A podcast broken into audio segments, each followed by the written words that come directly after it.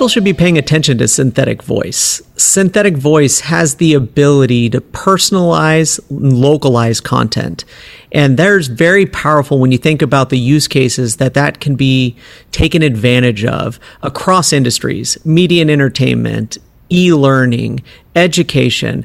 It's a low barrier to entry for you to be able to create content that could entertain or connect with customers, share a story, help educate someone. There's so many different use cases that you can use with this technology. Veritone presents Adventures in AI, the podcast that dives into the many ways artificial intelligence is shaping our future for the better.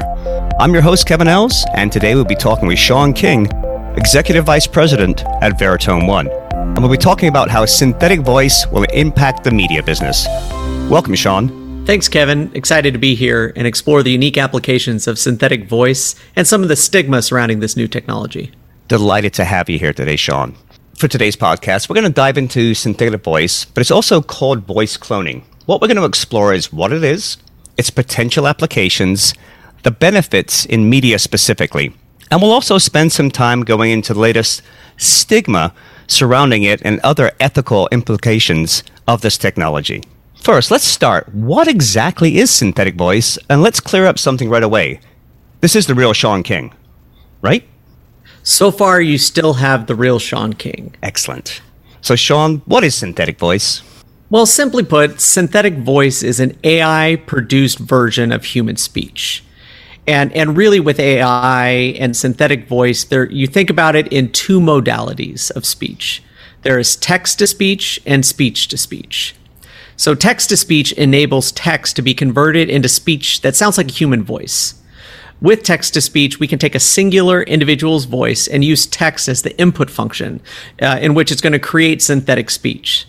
So, Kevin, here you could be typing my responses in what the audience could be hearing right now.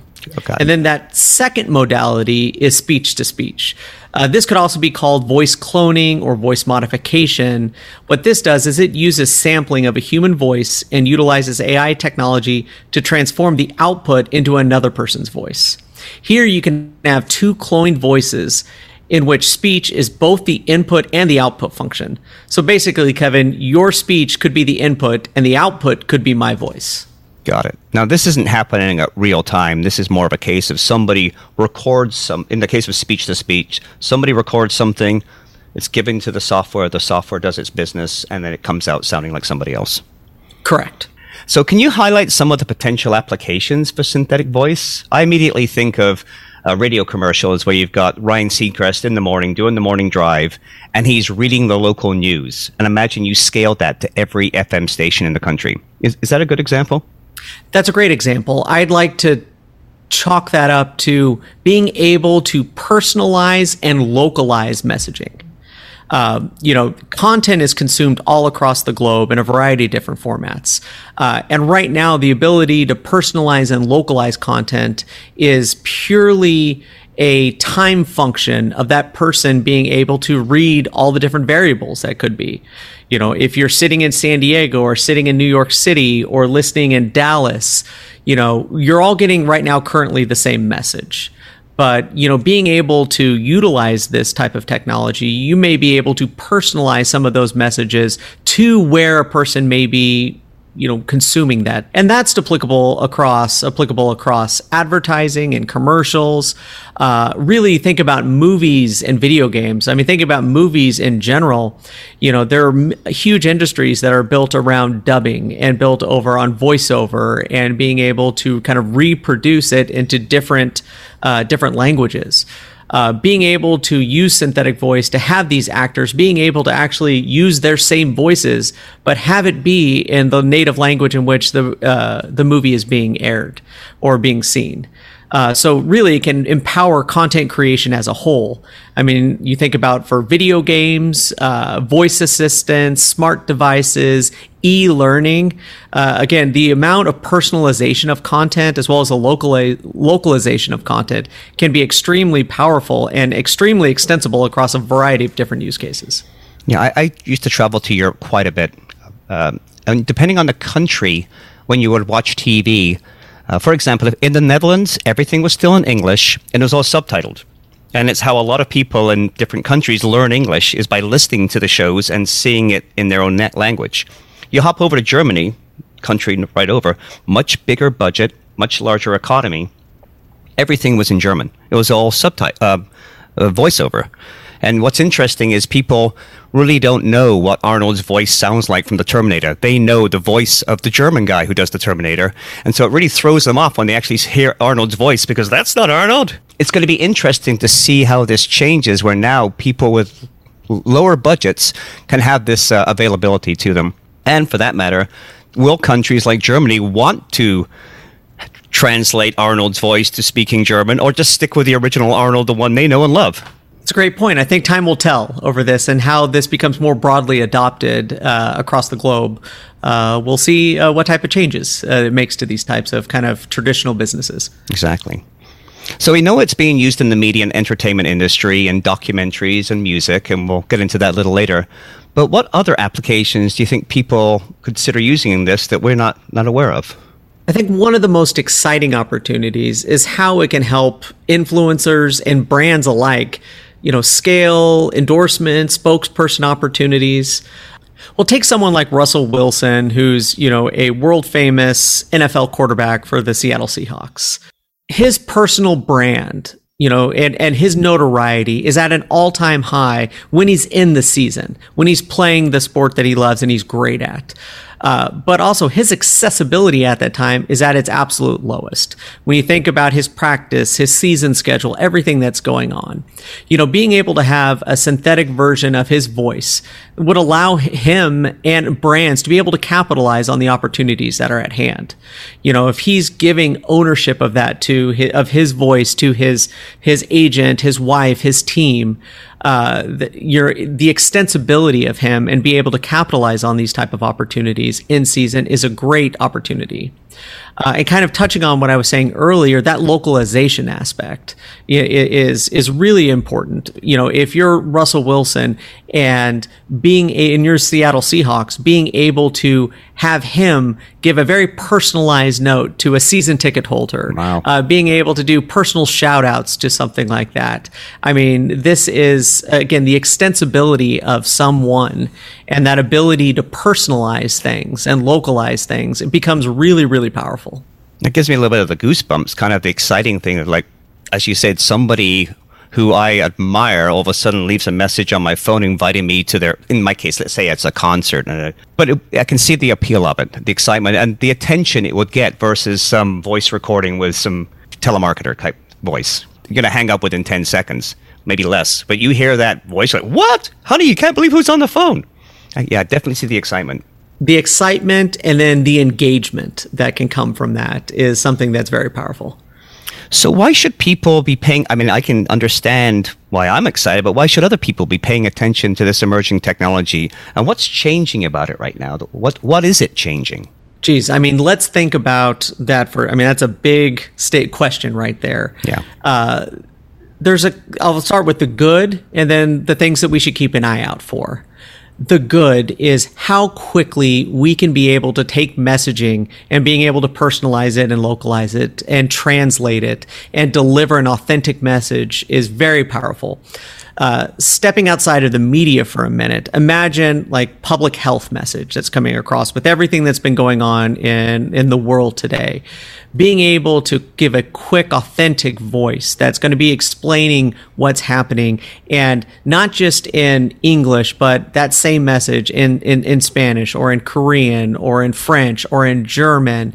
Uh, and being able to have that there. So no matter where you're living and what you're uh, what is your first language, mm-hmm. uh, your native language. Being able to have that message can be very powerful uh, just from being able to share in, in news and current events and important messaging. Uh, I think that is incredibly powerful. I think also the things that we need to be paying attention to this too is really around responsible use of this. This could quickly f- be considered something of, along the lines of a deep fake yeah. where you're able to create someone's voice and being able to use it outside of it. You know, this technology is exists, there's out there, you know, and how Veritone and Marvel AI are looking at this specifically is that we want to make sure that this doesn't become the Napster, so to speak, of voice, where anyone can be able to go out there and and take someone's voice and be able to do something with. That voice is that person's IP. Mm-hmm. And being able to take that IP and use it without giving proper credit to that individual. I mean, this is what happened with Napster in the music industry. What we would really like to make sure is enforced is something like the iTunes from here, where the person who owns their song, in this case, their voice, the IP owner, has control and ownership of their synthetic voice so that they know that they have the ownership of their voice and the usage of their voice is at their express consent. And I think that's something that's something we should pay all close attention to. So there needs to become some type of industry standards on how synthetic synthetic voice can and cannot be used, and to, as you say, give people control over their voice. Uh, are we looking at ways to do this? Absolutely. And we're working on with a lot of partners like the Open Voice Network, as well as the IAB and others, just to help bring some standardization, but also awareness to this that's there, that, that needs to be done for the broader community. Because we're not, this is not too far off from becoming a, a, a reality in scale. Yeah, it's certainly becoming more and more newsworthy. Uh, used to be, you'd see it once in a while, and now we're seeing it very frequently. In fact, that brings us to the discussion about the deep fakes, the elephant in the room. Many people think of synthetic voice as deep fake. Um, is this true, or is there really a difference? And those familiar, not familiar with deep fakes, there was a video going around. I think it was a couple of years ago because it had to. It was many years ago now. I think about it because I think it was regarding Obama, but it was Obama with his lips moving, and um, somebody else is was doing a Obama voice impersonation, but it was lip synced to Obama, so it sounded like him, it looked like him, and the words coming out of his mouth weren't exactly the words that Obama would be using at that time. Uh, how do we deal with this, and what's the challenge of deepfakes becoming more popular? The words I would say here, they're not interchangeable for the sole fact that a deepfake is most associated with images and video. Yeah. Uh, while both are are while both processes use AI, synthetic voice primarily deals with using AI to generate a realistic replication of one's voice. Uh, so, not all video voice cloning is a deepfake. If it's fully authorized, it's really more of a fake when someone hasn't endorsed or participated in the production. So, I would consider, in to summarize that, a deep fake is an unauthorized usage of someone's name, image, and likeness where mm, gotcha. a, a, a, if it's if it's an authorized usage of that it's it's not a deep fake because the person whose name image and likeness is used in that case has given the authorization for this and therefore it shouldn't be considered a deep fake deep fake or voice synth or whatever you want to call it. We've had people out there doing impersonations since probably in the 1700s, since William Shakespeare put a stage out there and somebody could go out there and sound like somebody else, um, a king or a queen or so forth. Um, today, make people make a living out of doing impersonations of people. Nobody went after and sued them for doing for impersonating their voices.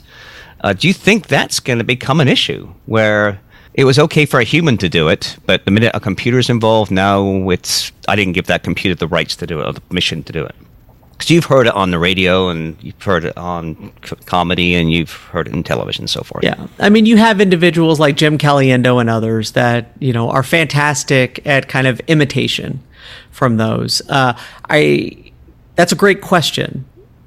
Here, it's one individual that is using it, like Jim Caliendo, for comedy and being able to do it for a specific case.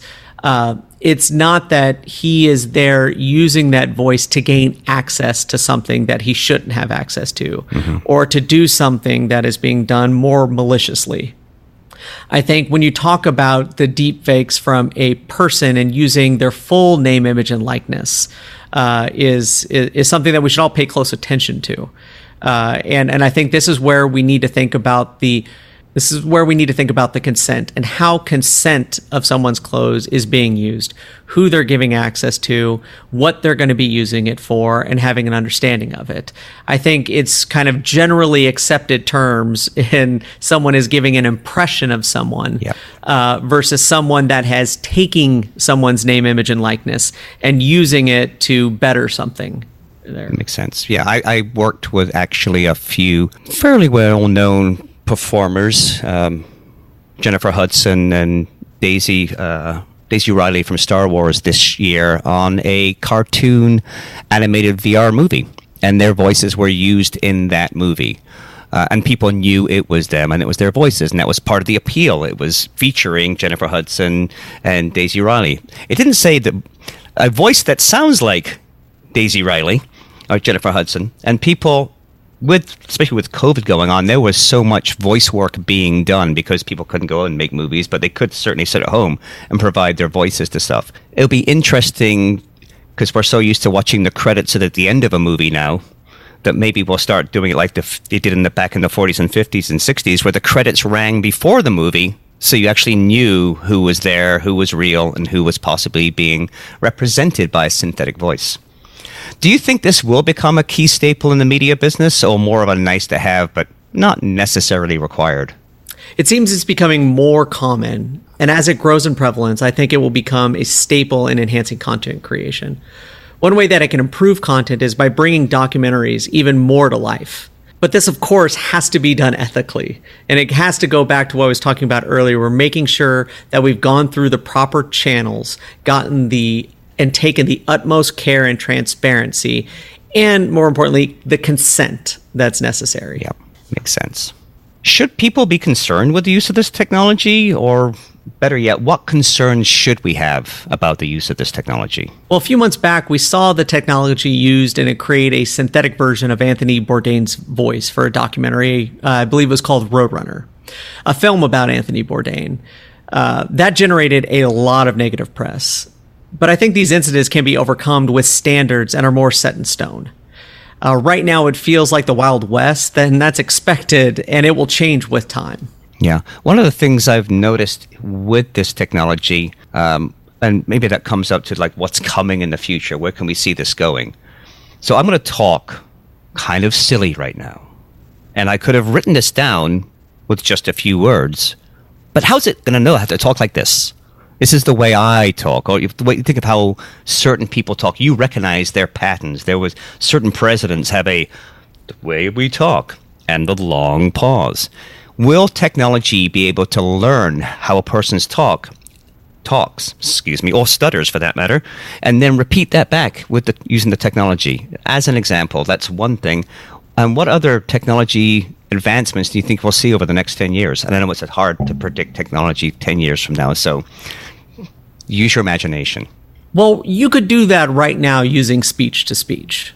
So, if, for example, if I am a broadcaster that follows soccer and I have a specific way that I yell goal when it happens, you know, everyone has their kind of unique signature. Mm-hmm. Well, if I'm unavailable and my voice needs to be there to be able to do this, all I need is someone who can imitate the way that I talk, the subtle nuances ah. in my voice. And is and if someone can imitate to that power we were talking about earlier, my voice or my inflection or how I say something or how I particular say a particular word or phrase, you know, that can, that's here today. Now, this technology will, of course, have evolved and to become, it's going to become much more robust and, and, and way more authentic sounding. Uh, but I also think that this next decade, the industry, uh, for safe use will be fleshed out and it's going to be championed by big players in the space. Uh, I think at the end of the day, to ensure that the public is receiving the transparency and trust that they want to see when they're using and engaging with this type of uh, technology and the content that is made from this tech- type of technology. So I have a number of friends who are voice actors, and they certainly have some concerns when computers are coming in to augment their job.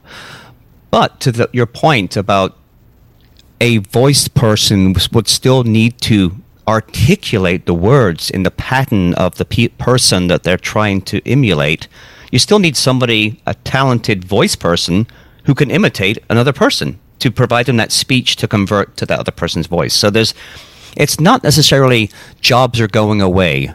Jobs are just going to change in the role of these people who work in the voice industry will perform.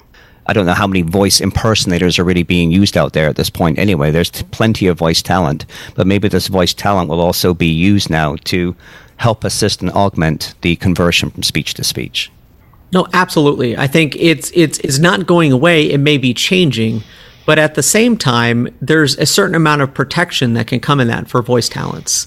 You know, their voice is their instrument.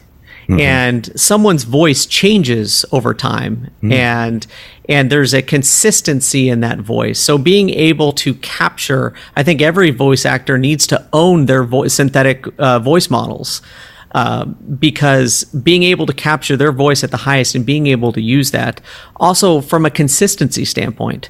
If you know if you're a voice talent that is in the studio doing hundreds and hundreds of different reads every single day it's tough to get that same consistency and that same sound when you're at read number two, when you're at read number 512. I know what you're talking about. When I do the podcast, sometimes I realize I have to go back and change something.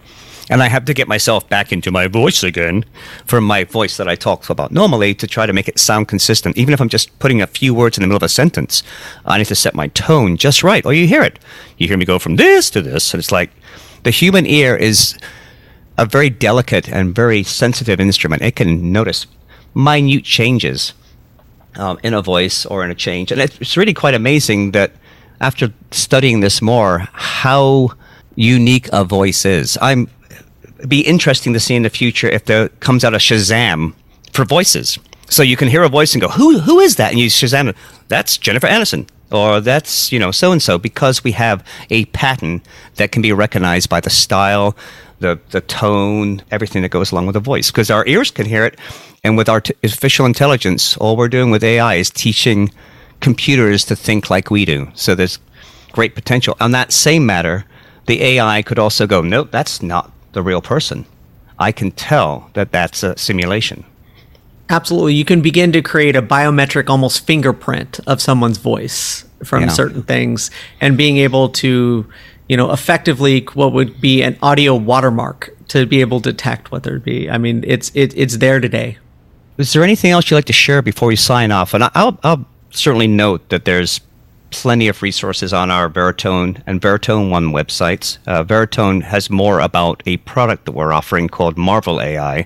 Uh, would you like to share anything about uh, our latest product before we sign off here? Or our latest, I shouldn't say a product because it's really a solution. No, I mean, synthetic voice is a solution, and it does have huge impacts it can have on all sorts of different businesses, not just the media business. You know, there are opportunities for brands, personalities, companies being able to create more content, either to entertain, to engage, to educate. Uh, it's just imperative that we want to help make sure that it's done respectfully and as transparently as possible but the opportunities for everyone are huge and would love forward to helping anyone uh, understand and learn more. I think it's important because there are, I haven't counted how many applications out there that can do voice synthesizers. But I can tell you from looking at the majority of those products, they're not interested in looking after the, the, the licensing, the security, the rights, the implications of what they're doing. It's just really a tool that does something. It's like a hammer that you can do with it, but the hammer can be used in many ways, and in some cases, the wrong way. Uh, I feel like what we're going to be offering and what we, uh, why we were interested in this is our experience in licensing content, controlling and managing licensing for for entities, and in this case, now it's going to be the, the licensing and helping people control their voice. So it's an exciting time for this organization to jump, as we always are, kind of on the bleeding edge of technology. Um, um, sometimes a little terrifying, but I, I, it's exci- it t- certainly keeps me um, looking forward to coming to work the next day to find out new things that we're doing here. Uh, I'll, I'll save you having to tell um, the obvious. It's on our website. You can download it. You can actually try uh, our voice synthesizing tool where you can type in text and emulate male, female voices of I don't know. How many voices do we have on the app? Like 300? Correct. We have a couple hundred voices that are available right now to be able to use in a text to speech modality. Yep. And you know, with being an AI company, some of the other specialties we work in is um, text transcription. So, you know, pulling text out of written word or spoken word, we can also translate that text. So there's the opportunity there for people to possibly speaking one language, it gets translated to another and then spoke back out as another language. So that's exciting too. So lots of things coming. Go to our website, subscribe to our podcast so you can hear about more of what's coming, and uh, try the app yourself. And of course, get in contact with us. We'll be happy to answer any questions you have. Anything else you'd like to sign off with, Sean, before I uh, send you back to work on a Friday afternoon? Thank you so much, Kevin. Really appreciate it. Nothing more to add. All right, great. Thanks, Sean. Have a great rest of your afternoon. And thank you, folks, for joining us today with Adventures in AI, the podcast that dives into deep ways that technology is changing with the help of AI. Thanks, Sean. Thanks, Kevin.